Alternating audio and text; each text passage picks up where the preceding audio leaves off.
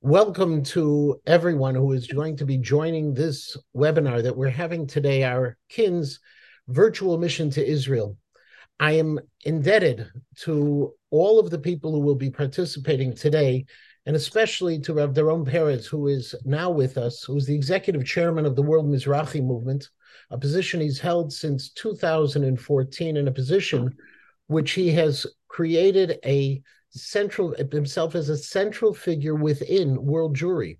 Mizrahi today, because of Rav, uh, Rav Perez, has returned to glory, and he's been able to transform and invigorate the global religious Zionist movement.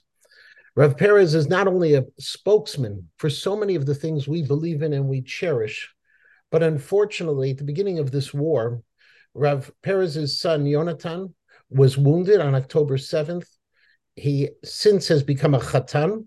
He was able to walk down the aisle the following week, escorted by Rav Doron and his wife Shelley. And his other son, Daniel Daniel, was tragically kidnapped from his tank and is being held hostage today in Gaza. Rav Perez, the floor is yours. Please bring us to our mission. Thank you uh, very much, uh, Rabbi Matanky, and uh, welcome uh, to all of you on uh, on Thanksgiving in the United States to really join uh, all of us here in Israel uh, together, to stand together, and to uh, to shoulder by shoulder, shoulder to shoulder, to uh, deal with all the tremendous challenges that we are facing as a Jewish people in general, of course, the state of Israel in particular. It's a schut for me always to do anything with Rabbi Matanky, who himself, as you all know, both in the global stage in Israel and the World Zionist Organization and our World Mizrahi Board, but also, of course, throughout not only Chicago, but throughout the United States, many leadership roles that he has played and continues to play. And it's a schut to be hosted by Yurav Leni and for all of you at KINS for this uh, virtual mission. It's also a schut to be uh, to together with uh, Michal uh, for the, the, tragic loss of her brother and, and nephew, Moshe Eliad, Chayun and Ofakim, Rabbi Yechiel Leiter for the uh, hosted in South Africa for the tragic loss of his son, Officer Moshe, and uh, uh, my friend Rabbi uh, Rabbi uh, Ben Menora, who is a graduate of our programs, of our, many of our Mizrahi leadership programs, and currently working in uh, in with JLIC in, in, in Binghamton. Shkach to you, Rav Ben, for returning to Israel and for uh, along with uh, I just want to say uh, uh what Rav Ben did is amazing, and has returned and you know left family and come to to be in the army, which is really incredible. Shock after you, Rav Ben, and Hashem should just look after you and should just be well amongst all the other soldiers. Uh, Rav Ben returned to Israel with three hundred thousand others. Mikam Israel, Goy Echad Baaretz. Yeah, our family is going through a very difficult time as are families of the 230 something uh, hostages. As you know, that's going to uh, come down by around 50 in the coming uh, in the coming days, and uh, along with uh, you know 1,200 others, Rahman Litzan who've, be, who've been killed, and families um, fa- families mourning. And there isn't a household in Israel that there isn't a soldier, a son, a brother, a sibling, father, family member who has been called up, um, and therefore many lone soldiers where we're really all in this together. And I think, um, you know, Rabbi Menora came back to fight as one of 300,000 Israelis who came back. Normally, with normal nations, uh, a war zone is a place where people flee from. We know that no airline is flying to Israel, understandably. Uh, but yeah, El Al has brought back 300,000 people in the last number of uh, weeks uh, because we are not a, regular people. We're a people where the time of difficulty, difficulty and a time of challenge, not only do people not run away, but they run towards. They come back to defend to defend our home, to defend their home, to defend your home, to defend the Jewish homeland, and it's just an unbelievable thing. You know, um, I think that um, at the end of the day, Hamas came to, there's a Hebrew word to annihilate called lechasel. They came lechasel. They came to annihilate. They came to maim. They came to hurt. They came to kill. We know all the horrific things that they have done. But ultimately, what they've really done to us as a people is another Hebrew word you may not know called lechashel with the shin. They've strengthened us. Lechashel in Hebrew means to strengthen. Boy, oh boy, have they misread this situation. They, as Nasrallah Yamach Shemo and Yahya Sinwar Yamach Shemam, uh, follow Israeli news very, very carefully. They're keen students of Israeli society. They, uh, they especially Nasrallah, who's fluent in Hebrew and has written about and tweeted about the fact this is the end of Israel, and we uh, we weak and we arguing within, and he totally and Hamas totally misread who we are. You see, on the outside, we are a um, disunited, um, geographically dispersed, and argumentative people.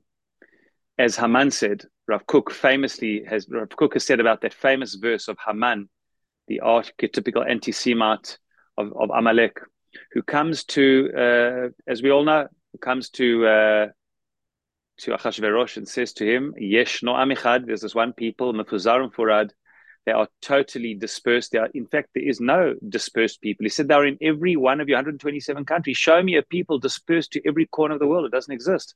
And they are mefurad. They are separated from each other. They like Peyrud. They're not only geographically dispersed, they are argumentative. They are uh, they are confrontational with each other, and they're incredibly ide- ideologically dis- diverse. Says Rav Kook, the miracle and mystery of the Jewish people is that on the outside we seem chitzoniot, yeah, on the outside we seem to be more dispersed than any other people, more uh, more uh, varied and diverse than any other people. That is true on the outside, but on the inside, when you look to its soul, ha'adam yireh la'enaim, people see only what the eye externally sees. But Hashem yireh as Hashem said to Shmuel in the choosing of David, who Shmuel wasn't quite re- didn't think that this young uh, ginger shepherd was going to be the one, as opposed to the other stronger and more fit seeming brothers of David. And Hashem says to him, "No, the human being sees uh, what the eye sees, and that is only physical things. And even with telescopes and microscopes, we can only see physical things. We cannot see what the eye cannot see." But Hashem. God can see deeper into the heart, into the soul. And when you look at the heart and soul of the Jewish people, what do you see? A people unified, one people. And that's a dichotomy. They seem externally so diverse, but really we are one people. And at times of pain and of difficulty and of challenge, we reveal the essence of who we are. We hope and pray that this should not have to happen through so much pain and through so much difficulty and so much suffering um, that many of us are going through. Um, and we're all in this together. But really, what reveals what happens when a challenge happens is that we truly see who the Jewish people are. We are an unparalleled people like no other who has come out in the most incredible way to be united uh, like no other people. No people values life the way the Jewish people do against an enemy who has absolute disregard for life, not the lives of their enemies and not the lives of their own. They have no care and concern for their own because such is the nature of hate and such is the nature of destruction.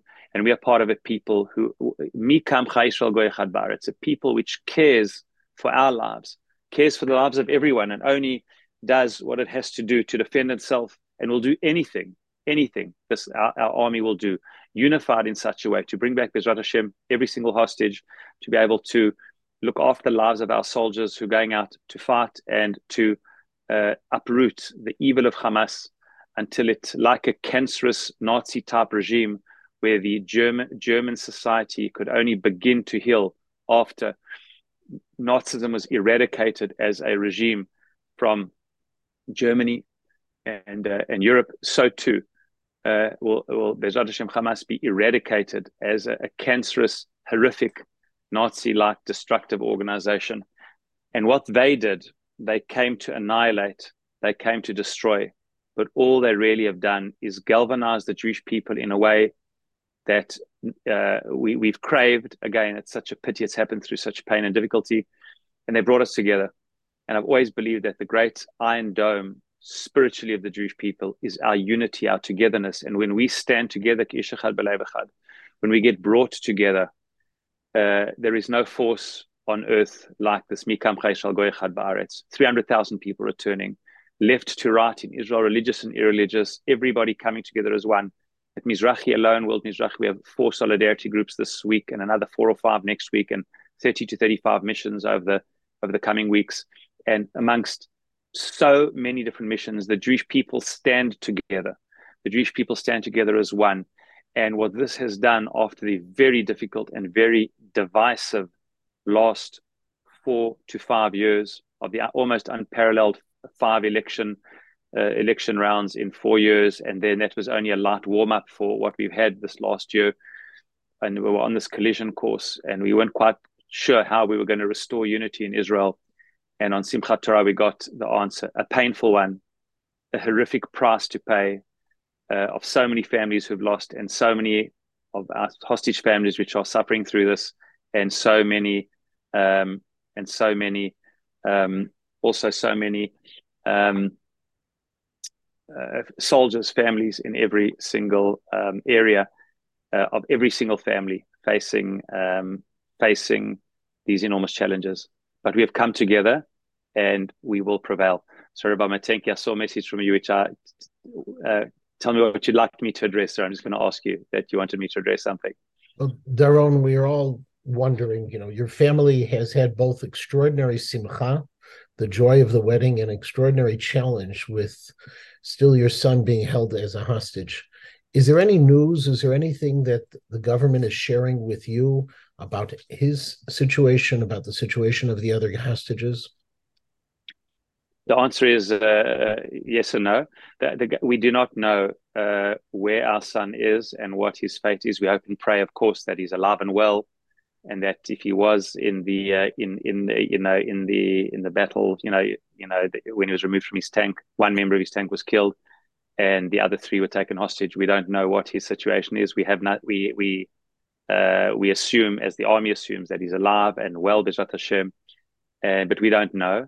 He's also one of those people where there hasn't been, you know, there's two types of hostages in terms of the definition. One, we know for sure that they are hostage because we have um, evidence, eyewitness uh, accounts, uh, videos, and the others, like my son and the members of his tank, uh, the other two members of his tank, where there's no video footage, no camera footage, no eyewitness reports. So it's all based on circumstantial evidence where um, uh, a number of officers of Modi'in have sat with us to show us how they reached the conclusion he was missing for three weeks.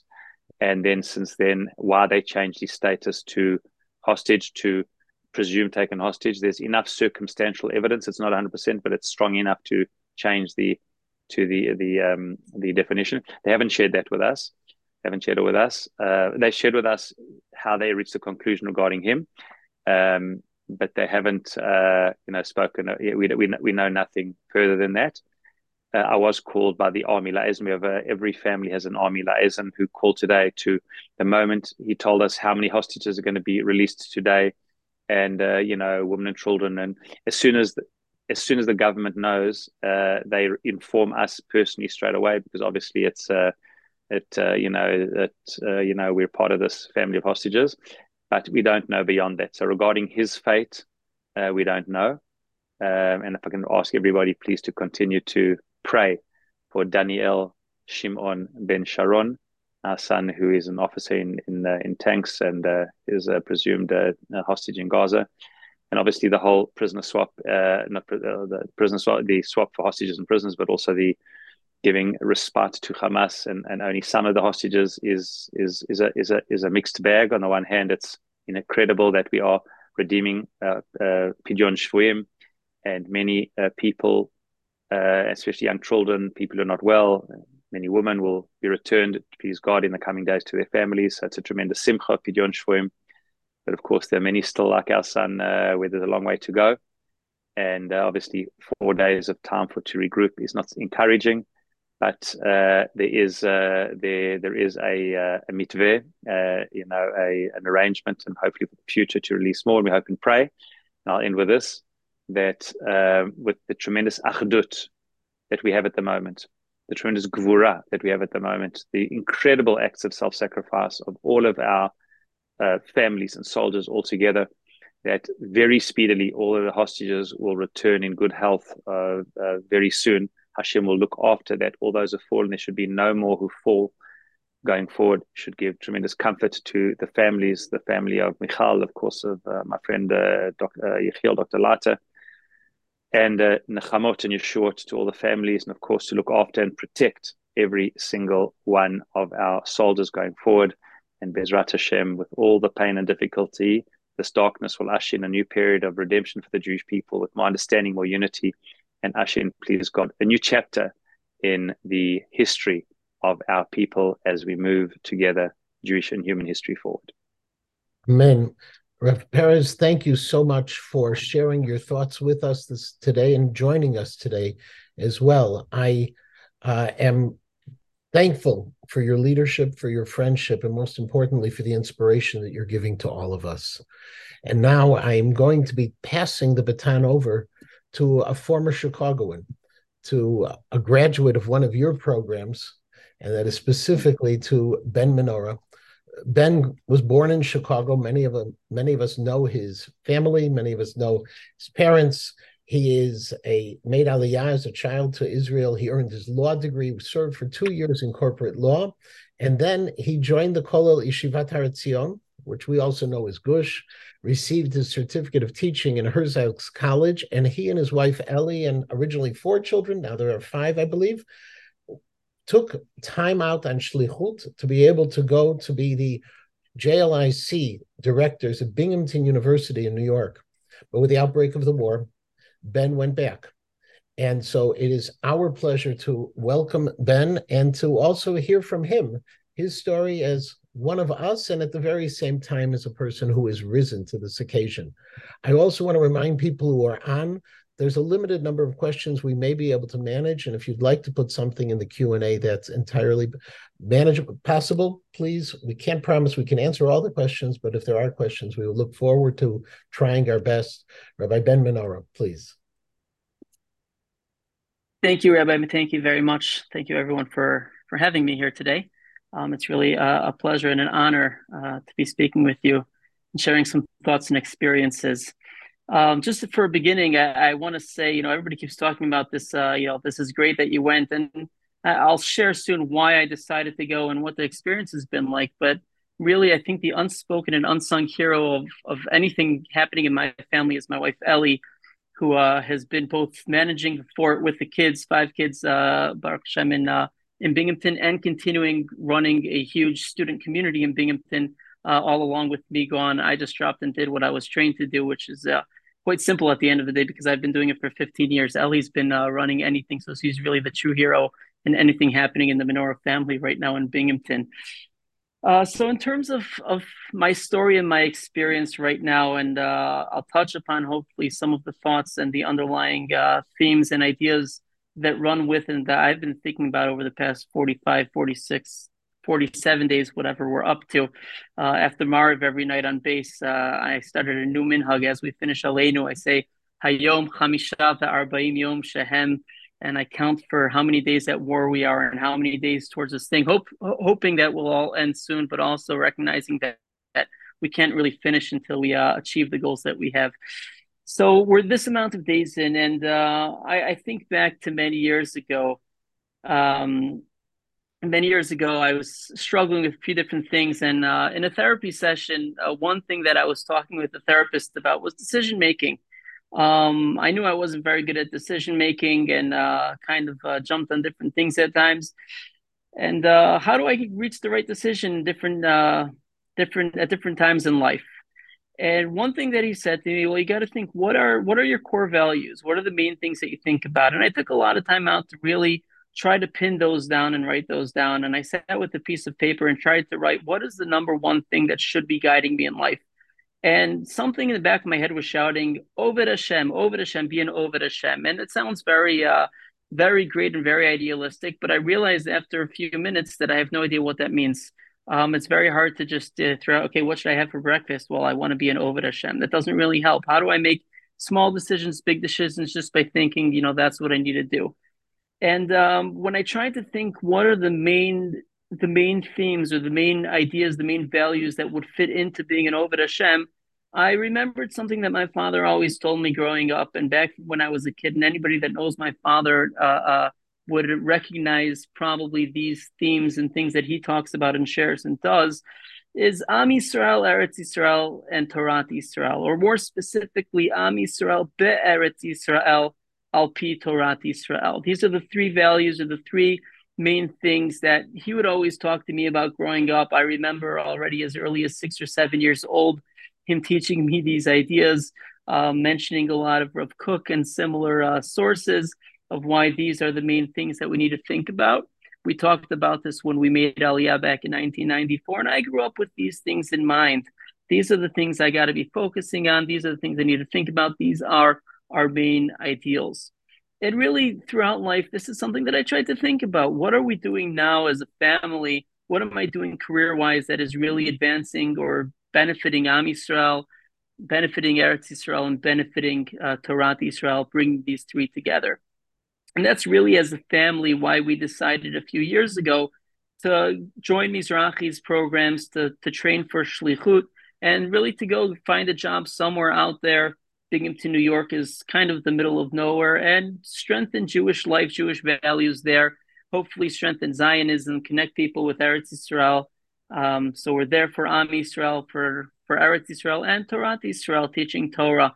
That is one of the values, and that's how we found ourselves in Binghamton a few years ago. It's already been two and a half years almost. But many years ago, as I finished as a Israeli, I finished high school. I went to yeshiva, and then it was time to draft to the army. So the army obviously is a big value. As a kid, I grew up in a Zionistic family, saying, you know, my father always talking with me, and my father's friends that went to the army, and I would say, yeah, I'm gonna be in in Tzahal, and always my mother saying, if Mashiach doesn't come until then, and that's what I grew up knowing. Yeah, one day I'll be a chayal. So sure enough, a bunch of years ago, this is already 15 years ago, I joined the army, served for three years and in the army, they always tell you, you know, this is a lifelong thing. There, you're going to be in the reserves, you're going to be in the miluim, and whenever anything happens, IDF relies on the reserves. There's only so many soldiers that can be there on a day-to-day basis. But when when the big war breaks out, we're going to call in the reserves. So this happened in uh, 2012, I think, in 2014.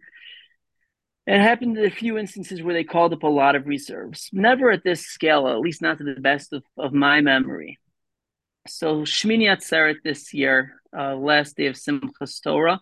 We're in Binghamton, New York. We're celebrating. We're at the end of Sukkot. Friday night we have a wonderful meal with meal with uh, students over. Shabbos morning, uh, on my way down to to to Shul, my my brother, uh, my brother Yossi, who who served as a uh, who serves as an officer in the reserves, he tell he catches me on the way to to davening and he says, "Ben, my phone's been going off. It's been blowing up all night. I don't know what's happening." Um, I checked. It looks like there's something happening in Israel. It wasn't very clear. I wasn't clear on what he was saying. It sounded like it was. It's hard to say this, but just another pigua. I went on to to teach the morning share and went on to davening. And during davening, a few students came up. You know, we heard there's something going on. Is there any information? But nobody really knew. By uh, by Shmini Atzeret afternoon, we heard a little more details. We understood a little bit more that there's something big going on. As soon as Shabbos was out and still second day Yontiv, as Israelis normally in Eretz Yisrael in uh, uh, we follow the Psika of Harav Rimon that he told us that we shouldn't uh, we shouldn't do malacha on the second day of Yontif, but we said, you know, there's a war. We have to understand what's happening, what the situation is. So we figured it out. I found out that all my friends, my unit has been called up already Shabbos morning to rejoin into the uh, to the army. Was called up. We understood a little bit more of the devastation of everything happening, and we understand that really this is a huge a huge point in, in everything that's happening in Am Yisrael in the last who knows how long this is a momentous time. And now we have this other thing that we have to deal with because we're in Binghamton University. We have hundreds of students excited for for Simchas Torah. Simchas Torah is a huge day, uh, and you could imagine, especially on a college campus, it's a huge opportunity to celebrate. It's an opportunity for us, the Jewish organizations, to really excite people about about the Torah uh, and about the holidays. It's a really exciting time at the same time, we understand that there's something huge and terrible happening in Eretz Yisrael How do we mitigate that? How do we bring the things together? What are we supposed to do? So on Shmini Saturday afternoon, speaking with the other, the local uh, uh, the rabbis on campus, uh, we decided, you know, really the challenge at this time is understanding that despite all the all the disappointment or the, the station happening, we have to continue with the simcha of the Torah and continue to be excited. That's the real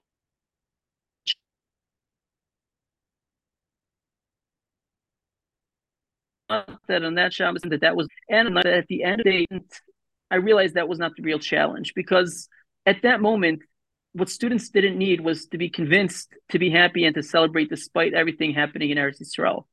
The real challenge was is that they didn't realize what was happening in Eretz Yisrael. They didn't realize it was time to be sad. People didn't need to be convinced to start dancing. People had been drinking all afternoon already. Don't need to be told, "Hey, be happy. Hey, come dance. It's a sad time, but we're going to be happy anyways." The problem was the challenge was convincing them that there was something really, really horrible, really challenging happening in Eretz Yisrael. And Simchas Torah morning, we had to switch the whole focus. When it came time for Hakafos, rather than say, you know, we're gonna we're gonna be happy and dance despite everything happening, the challenge was to convince them that now is not the time to be happy and not the time to dance. It's time to recognize the devastation of what's happening. For Hakafos, each Hakafo, we started with the Parak Tehillim and sang a slow song. And for the first hakafa, the first two hakafos, three hakafos, I saw the puzzled look on people's faces. Even though I explained what was happening, people didn't realize it, they didn't comprehend what was happening. Four hakafas, five hakafas, slowly I see it settling in. There's something big happening. By the time we reached Kiddush, I've never heard my house so quiet with 100, 150 students in the house and just murmurs, people talking. And I realized I think this is the challenge to have people help them feel connected to what's happening in the Eretz Yisrael. And fast forward to where we are today, because being back and forth right now, full disclosure, I'm in New York. I just flew in the other day for a short visit home with my family, which has been really exciting and really fun, and also challenging because in my mindset right now, I'm a soldier, and like the Rambam says, you you, you shouldn't be thinking about your about your home as challenging yet as it is, you need to be focused on on the great mission at hand. But right now, being focused and hearing both about what's happening, seeing what's happening within the American community and the, the Israeli communities, um, there there have been two two phases as I see it. The first phase has been the phase of what I think is called the Hit hitchazkut, or the chizuk, where really pe- people have been stepping up for the occasion. In Chutz I've seen it where we saw it with the great rally in Washington. I've seen with all the tremendous opportunities that our students have been leading on campus, learning opportunities, davening opportunities, all the fundraising happening for units in, in the army, for the people that have been evacuated in the south and the north from their homes. There's been a, a, a tremendous chizuk hitchazkut in Am Yisrael, driving along the highway every single billboard has a sign on it that says Yachad Ninatzach, recognizing what the Rav Doron mentioned earlier that Haman arises when we're am uh, yeshno am echad mefuzarum farad bein Hamim. So we come together. That's how we win. The biyachad ninatzeach. And there's been a tremendous chizuk also within within the Jews in Eretz Yisrael. We see that in the army alone, the dozens of thousands of pairs of tefillin that have been giving out for chayalim that decided from now on they're going to put on tefillin every day.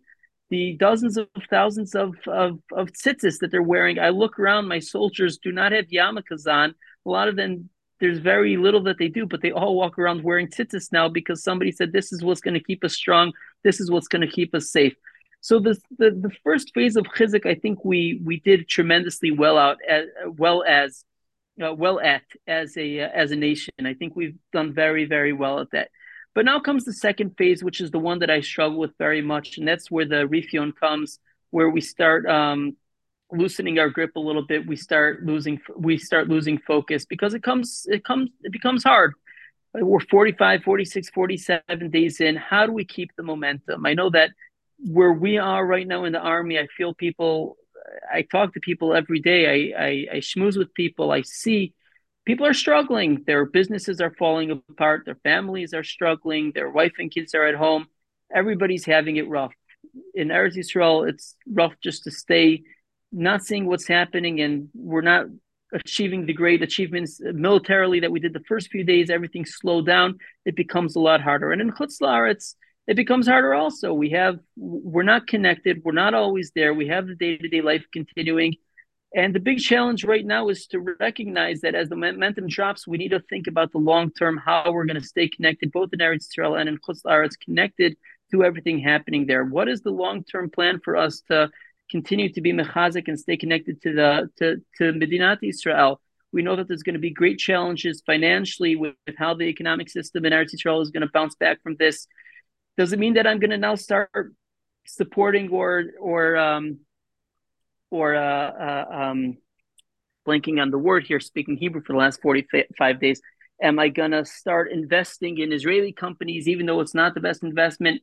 Does it mean that I'm going to start uh, planning all my trips to be to Eretz Israel? Whatever it is, how do I make sure in the long run I stay connected? That Berosh Ma'ayanai, that everything that I'm thinking about is continue to be with Am Israel together and focused on Eretz Israel to keep that connection strong, to reignite that momentum and that flame.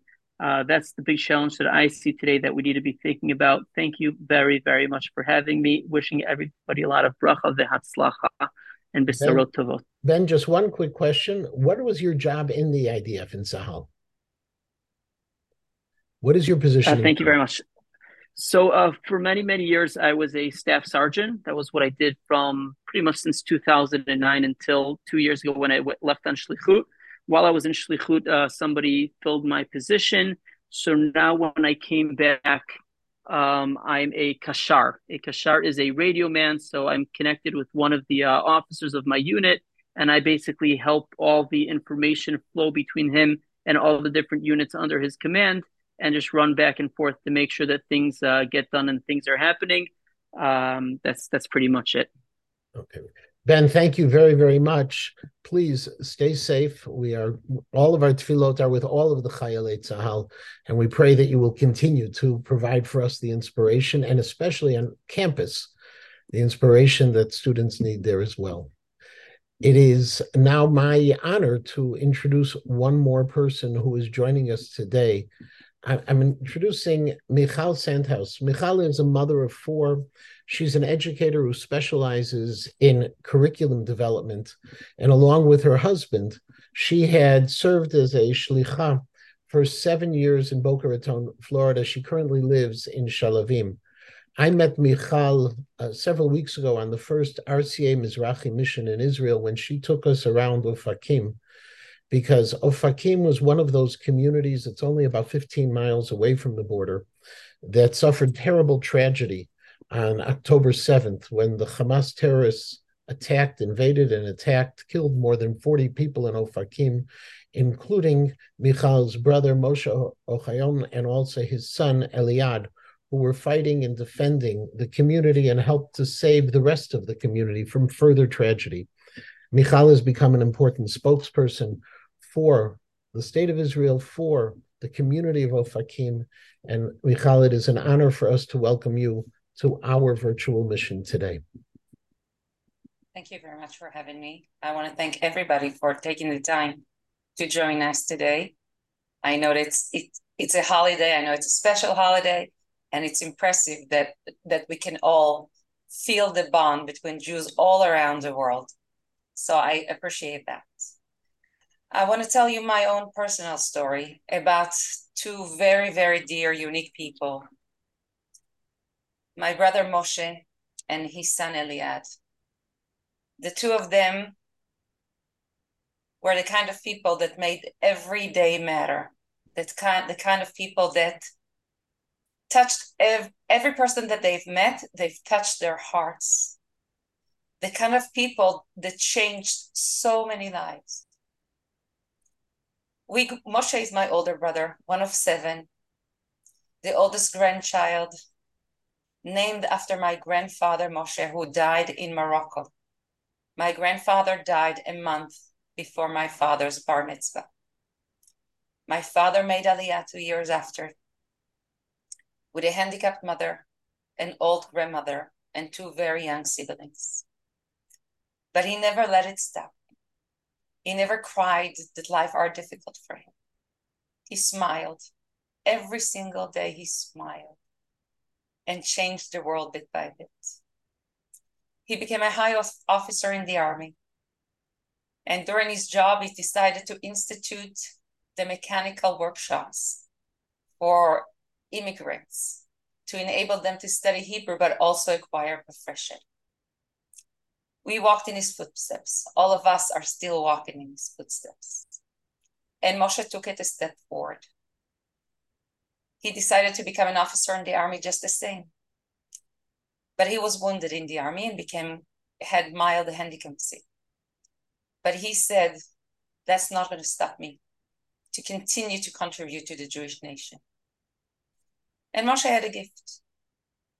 He had a gift of Binayatera. He was able to look at a situation, identify the problem, and offer the best solution. And he decides as a young couple to move with his wife and one-year-old son to the city of Ofakim 24 years ago. Ofakim at that time is a difficult city. Some crime, low social economical back. And he never goes anywhere as a, as a person that has a mission to change the world and he knows what's best for everyone. Not at all he took all the teenagers from the city and sat with them and said, let's build our own leadership program.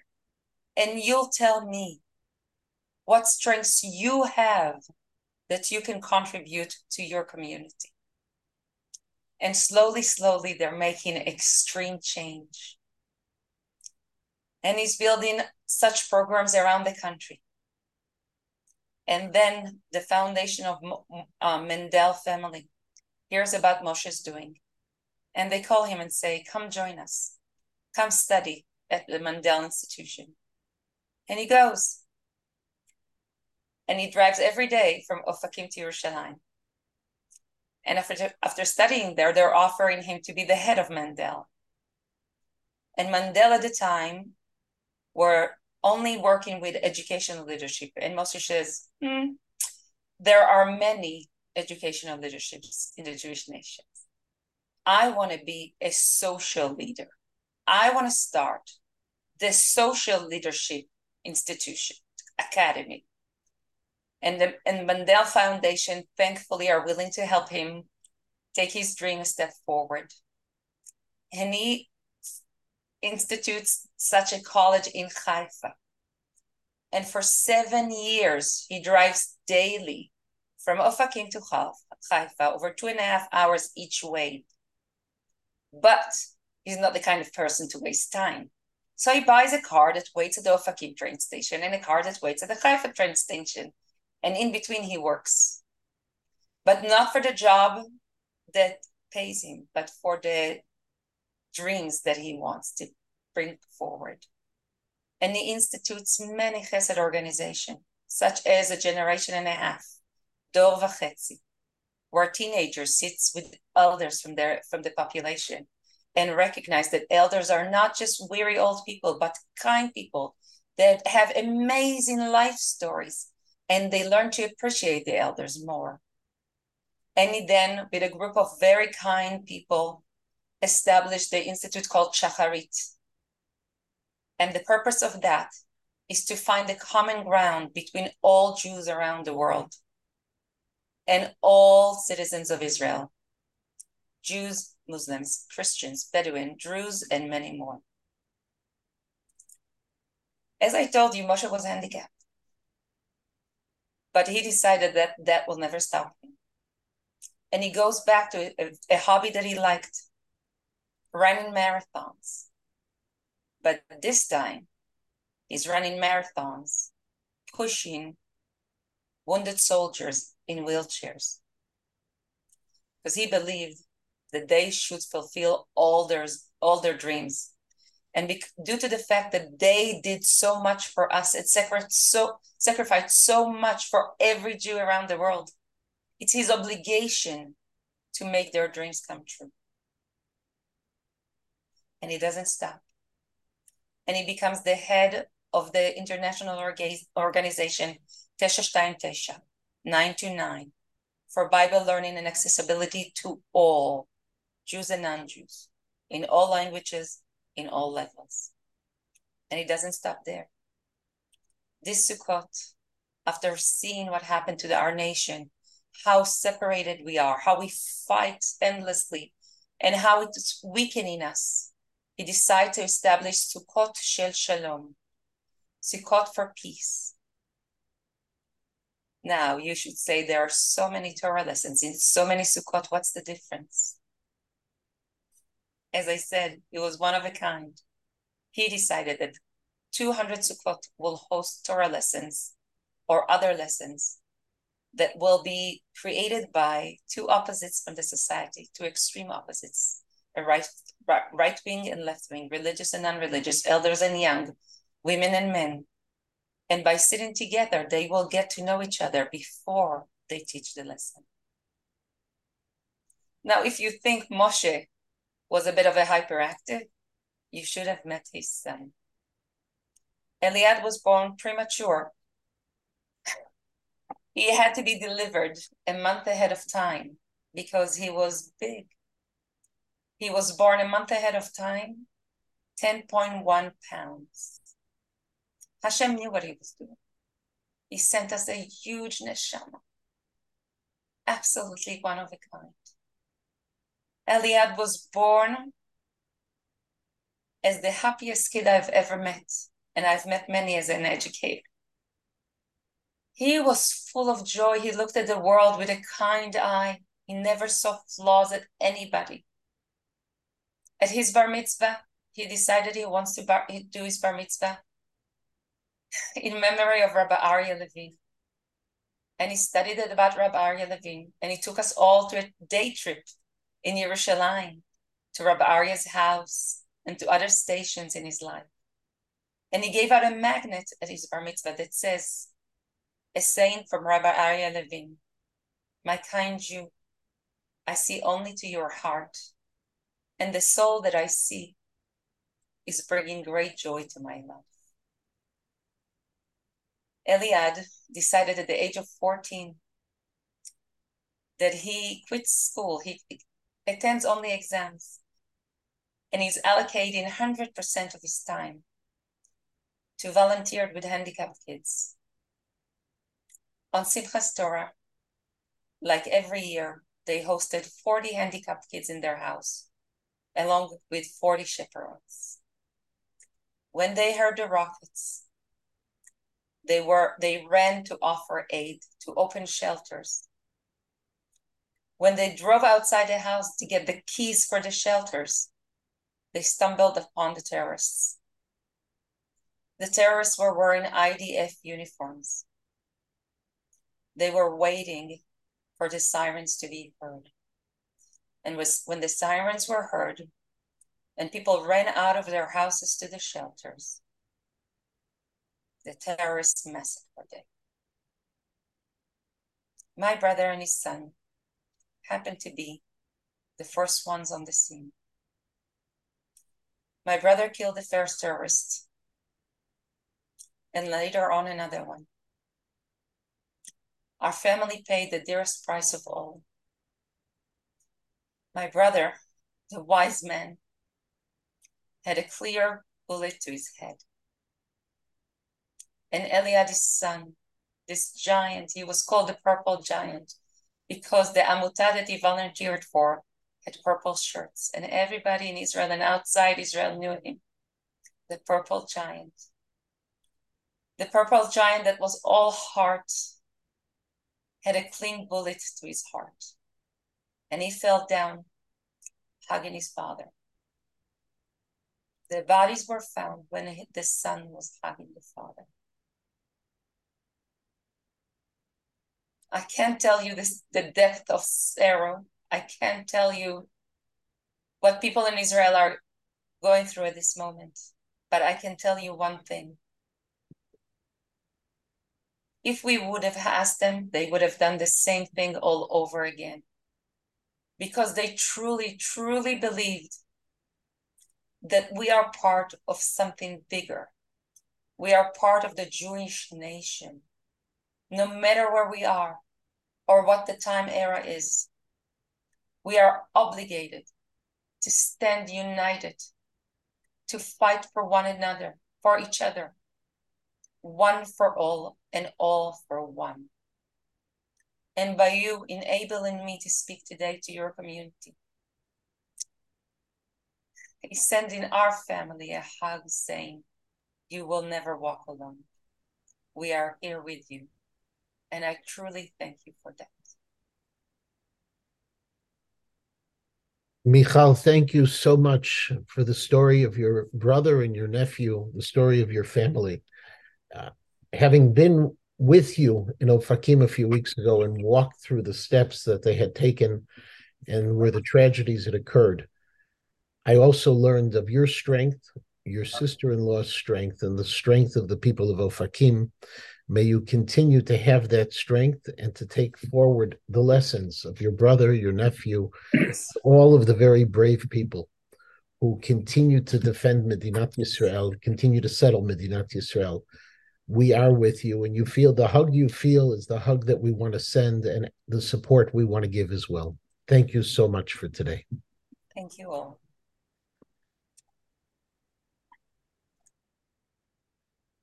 It is now my pleasure to welcome an old friend.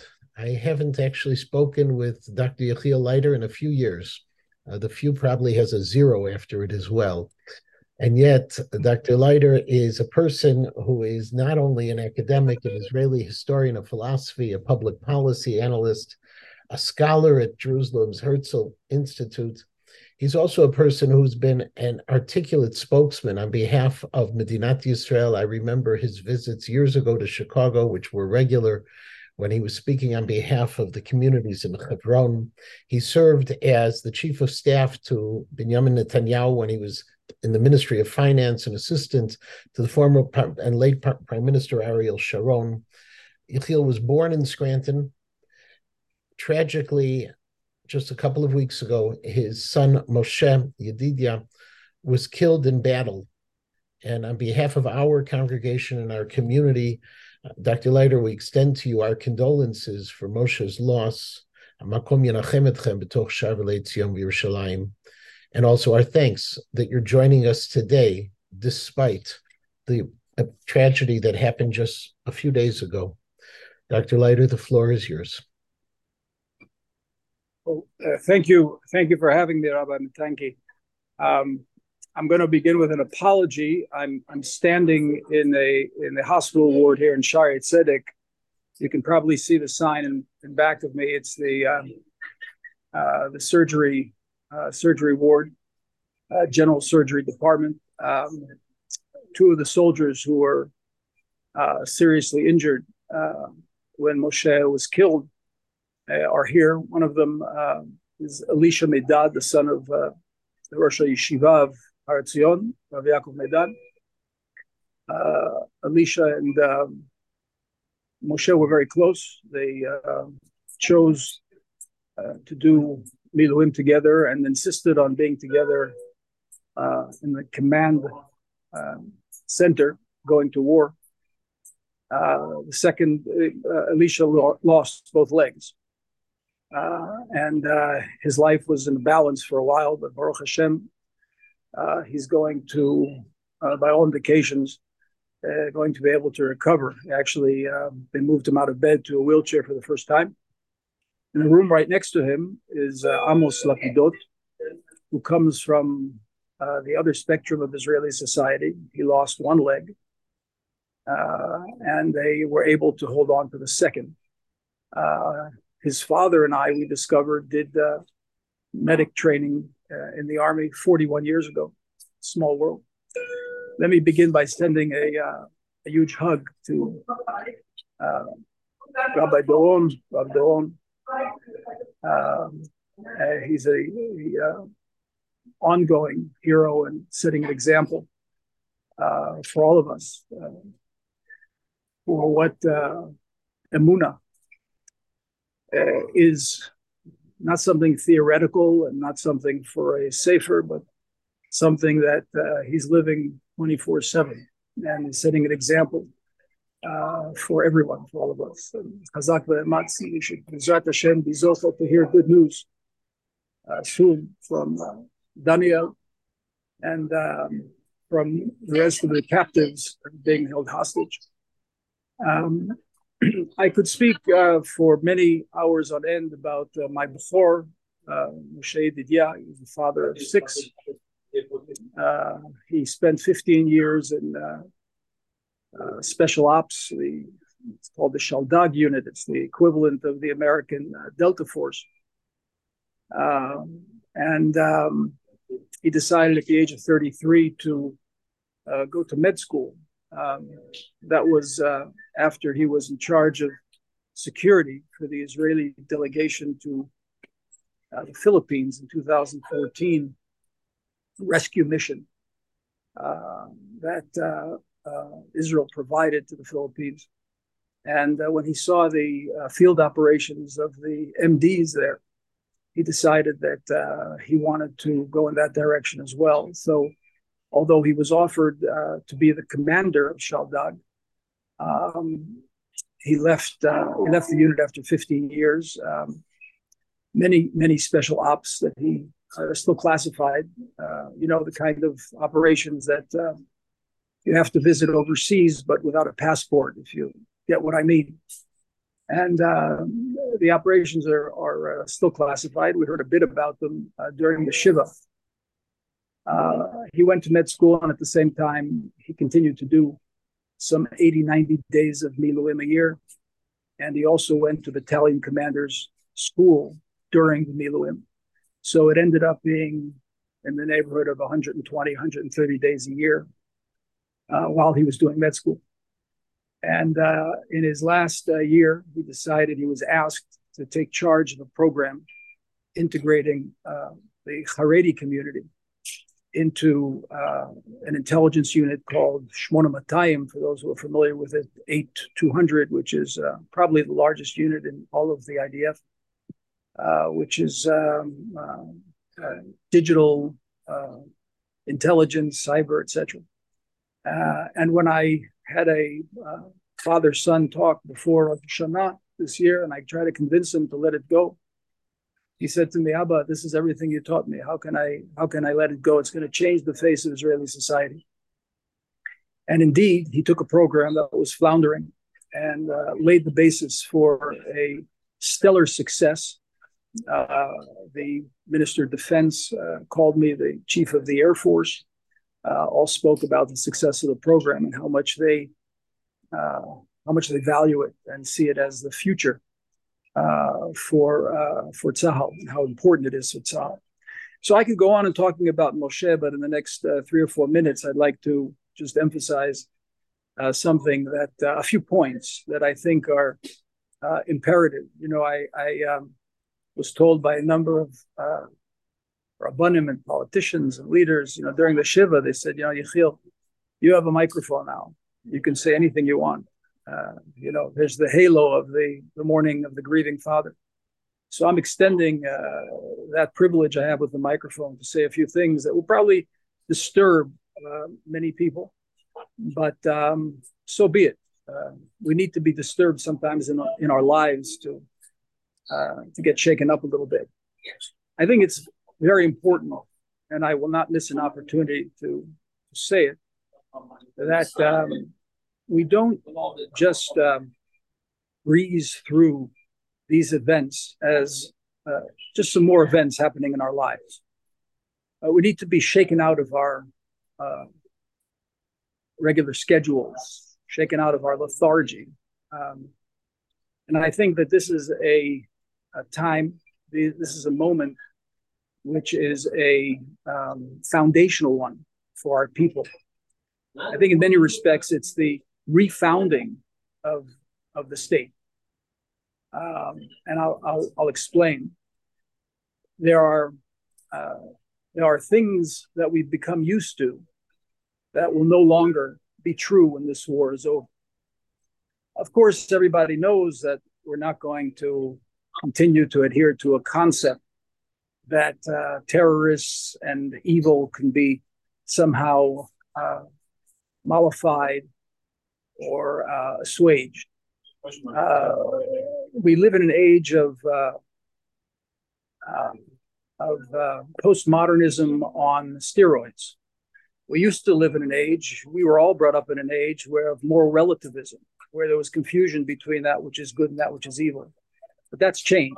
Now we live in an age where evil is defined as good, uh, and good is defined as evil. And um, we, we are at war with that on an ideational level, not just the terror organization. We're at war with the uh, the notion uh, that uh, uh, that there's no such thing as objective good. That's our job in this world. Uh, that's the job of the Jewish people. That's what we're here to do. It's more than another daf in the daf yomi. It's more than another shir in Parshat Shavua. It's much broader. It's much greater. It's much more ubiquitous. And uh, we have to be, bear that in mind. And that, uh, that necessitates a number of conclusions. Excuse, excuse the noise. There's some uh, noise here in the hallway in the hospital. Um, uh, one of the one of the first conclusions we must draw is to leave the complacency of uh, of accepting the idea that there are Jewish communities around the world as a norm. Excuse me for uh, being so bold, but um, we expect now, we should endeavor to facilitate a massive aliyah, not a trickle of a few tens of thousands, but hundreds of thousands and millions. The idea of a complacent galut is over. It's been over, but we haven't really recognized it. And now it's time to employ uh, all of our efforts, deploy all of our forces into a uh, radical alteration of that complacency. The place for the Jewish people is in the land of Israel. Uh, this is not something which is uh, it's as central it's as central to the Jewish uh, experience as Shabbat is.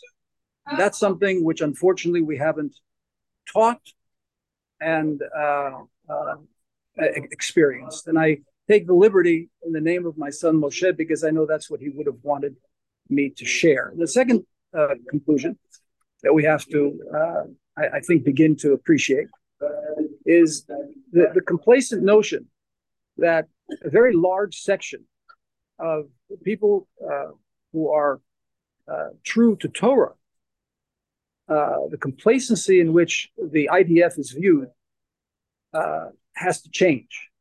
This is a this is a moment of reckoning. There's no precedent there's no precedent from the time of Avinu took his first steps in the land of Israel to the notion that only some people give their lives in battle and others don't. Yehoshua, who conquered Eretz Yisrael, was censored because he didn't make time for Torah at night, writes Rav Zevin. But certainly everybody during the course of the day has to fight. There's time for Tehillim. Everybody has to say Tehillim. But if you have if you have the opportunity to hold a gun in your hand when people are trying to kill you, you don't say Tehillim. You take the gun and you use it. So this has to change as well. And I believe it's changing. We just have to be part of the change. We have to excel in the change. We have to emphasize the change. We have to teach the change. We have to endeavor to make it happen, to be partners with Hashem in the uh, uh, phenomenon which is which is growing. And uh, the third, and and this is my my own personal final conclusion, uh, is that uh, the, the the the understanding of what Am Hanivchar is. Uh, how much money has been spent on Holocaust education in the past 75 years? Does it reach billions? Probably. Certainly hundreds of millions. And yet, in 4,500 out of 4,505 campuses in the United States, anti Semitism is palpable, rampant. Things are being said by politicians, which nobody could have dreamt of a few years ago. So, this idea of teaching appreciation for the Jewish people are by a common denominator called Holocaust education has failed miserably.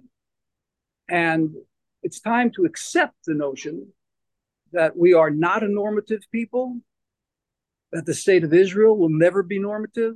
You know, Herzl understood more than anyone at the time that the Juden problem wouldn't go away. It could never be normalized without a state. His mistake was that once we had a state, we'd become normal. We are an abnormal uh, uh, people. That is our position. That is our job. That is our chore. That is our task. But we have to determine among ourselves what that abnormality is and how we express it. And I think that now it's becoming clear the fight against evil, the fight against objective evil. There's a lot of comparisons being made to Nazis. No, no, no, no. Please appreciate. These people are worse than Nazis. The Nazis tried to cover what they did. They were embarrassed at some point when it was exposed. These people are parading it on digital media, what they did slaughter, murder, rape, decapitating people, mutilating babies. I was asked today by the uh, uh, officer in charge of uh, grieving families if I could please visit a family in Rishon LeZion whose daughter, whose daughter, they only had one daughter, and she was a, uh, a young sergeant who was killed, but she wasn't just killed. There's nothing left. They have nothing left. The body.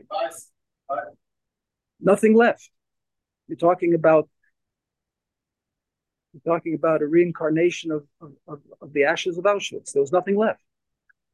And these are the people who are being applauded by millions and millions of people around the world. That's their way of saying that there's something special about the Jewish people.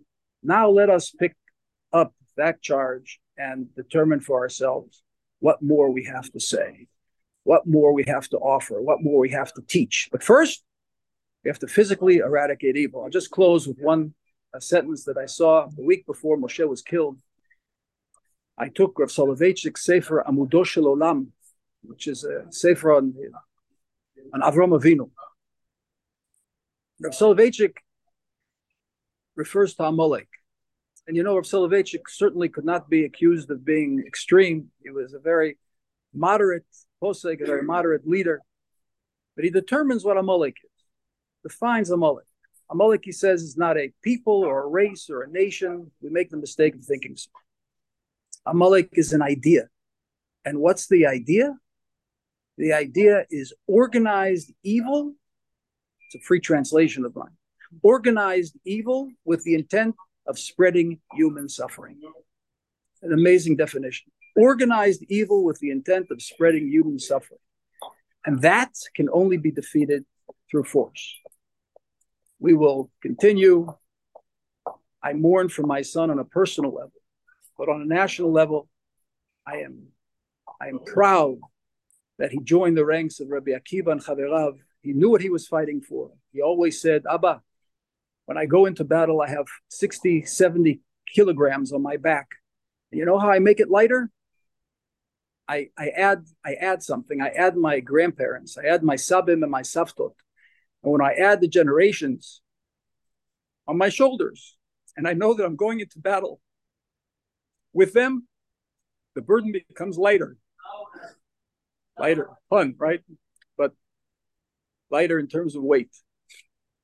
And so, uh, Bezrat Hashem, uh, we'll, we will uh, move forward and hopefully uh, Jews, wherever they are, will understand that this is a, a, uh, a formative moment in Jewish history.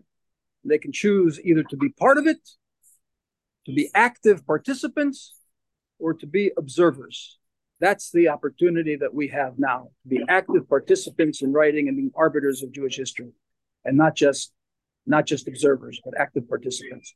So thank you for the opportunity to uh, address this auspicious uh, meeting. And uh, I wish you and uh, uh, your congregants, and of course, Mizrachi Olami, and all the important work that Rav Doron and my my distinguished Mechutin Hillel Van Leeuwen does together with you, the the ultimate success. Shalom. Yechiel, thank you so very much. And again, please extend our condolences to your entire family and also obviously to Moshe Yedidia's mother, Chani, who so, so, many of us remember for so many years. The Shema should have an aliyah. Amen. Amen. Thank you very much. Before we conclude this extraordinary event, I want to thank some people and then end with the tefillah. I want to thank Rabbis Liebtag and Goldstein who helped me coordinate this uh, event. In fact, it was Rabbi Liebtag's idea to try to create this, and thank you very much for that. I want to thank Mizrachi, World Mizrachi, Rabbi Perez, who we heard from earlier, and also Hillel Van Leeuwen, another former Chicagoan who works with Mizrachi and helped put together all of the speakers. This is a day of Thanksgiving, and the Thanksgiving we should be giving are for all of those who continue to make sure that our country, our beloved state, is safe and our beloved state is defended, even if they had to give it with their lives.